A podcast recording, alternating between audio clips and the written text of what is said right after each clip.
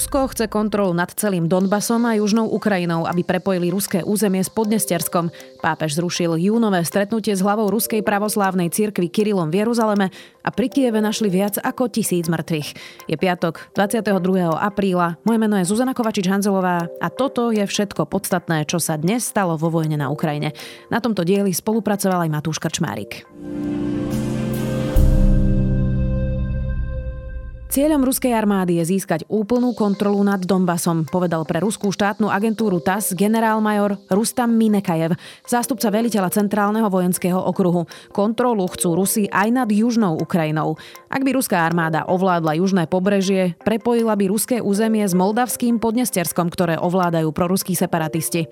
Ukrajina sa obáva, že ruskí vojaci v Podnestersku, ktorých počet sa odhaduje na približne 1300, by mohli otvoriť ďalší front vo vojne.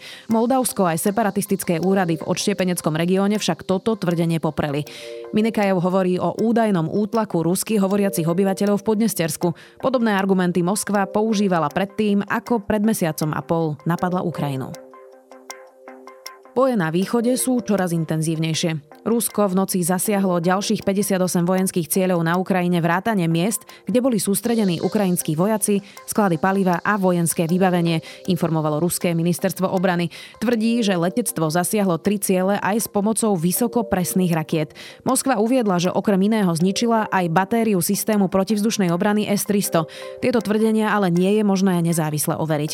Rusko v piatok útočilo v blízkosti obce Zaričné a naďalej sa pokúša o postup v okolí mesta Rubižne v Luhanskej oblasti oblasti.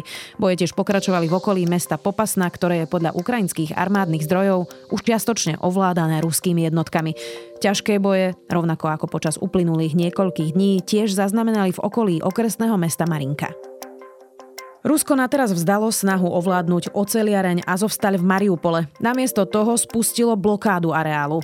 Úplný pozemný útok Ruska na oceliareň by si pravdepodobne vyžiadal značné ruské straty, čo by ešte viac znížilo ich celkovú bojovú schopnosť, uviedlo v správe britské ministerstvo obrany. Rusko predtým uviedlo, že Mariupol oslobodilo. V areáli sa však stále nachádzajú ukrajinskí vojaci aj civilisti. Ruská armáda je podľa vedenia ministerstva obrany pripravená umožniť civilistom odchod z továrne, ak budú mávať bielou zástavou. Tvrdí, že ľudia môžu odísť na ruské alebo ukrajinské územie, aj keď v posledných týždňoch prichádzali z Mariupola správy, že civilistov nútene presúvajú do Ruska. Od začiatku ruskej agresie voči Ukrajine zneškodnila ukrajinská armáda 21 tisíc ruských vojakov, uviedla v piatok ukrajinská armáda. Okrem toho zničili 176 ruských lietadiel či 838 tankov.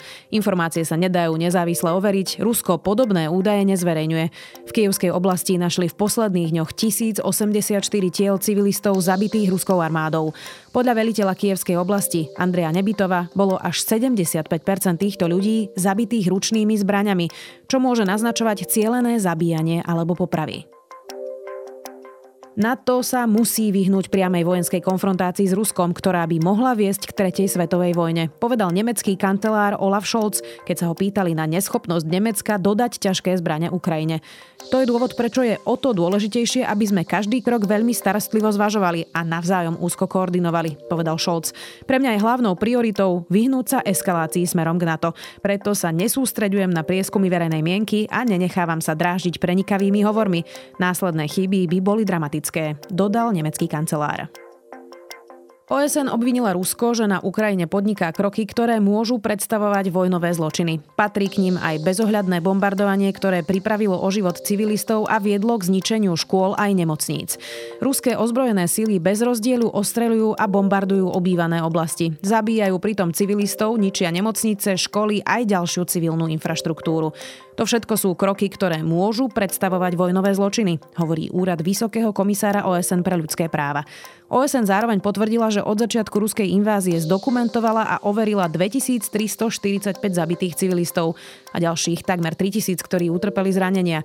Vieme, že skutočné čísla budú oveľa vyššie, keď výjdu najavo hrôzy, ku ktorým došlo v oblastiach intenzívnych bojov, ako je Mariupol, povedala šéfka úradu Vysokého komisára OSN pre utečencov Michelle Bačeletová. Pápež František zrušil stretnutie s hlavou Ruskej pravoslávnej cirkvi a dlhoročným spojencom prezidenta Vladimíra Putina Kirilom. Uskutočniť sa malo v Jeruzaleme 14. júna. Pápež pre argentínske noviny La Nación povedal, že musel pozastaviť plánovanie stretnutia, pretože vatikánsky diplomati oznámili, že takéto stretnutie by mohlo v tejto chvíli spôsobiť veľa zmetku. Kiril minulý mesiac podporil ruskú inváziu a tvrdil, že Rusko vstúpilo do boja, ktorý nemá fyzický, ale metafyzický význam. Stal sa jedným z najvýznamnejších podporovateľov vojny a viacerí pravoslávni kňazi ho obvinujú, že požehnal vojne. To bolo všetko podstatné, čo sa stalo v piatok vo vojne na Ukrajine. Do počutia opäť cez víkend.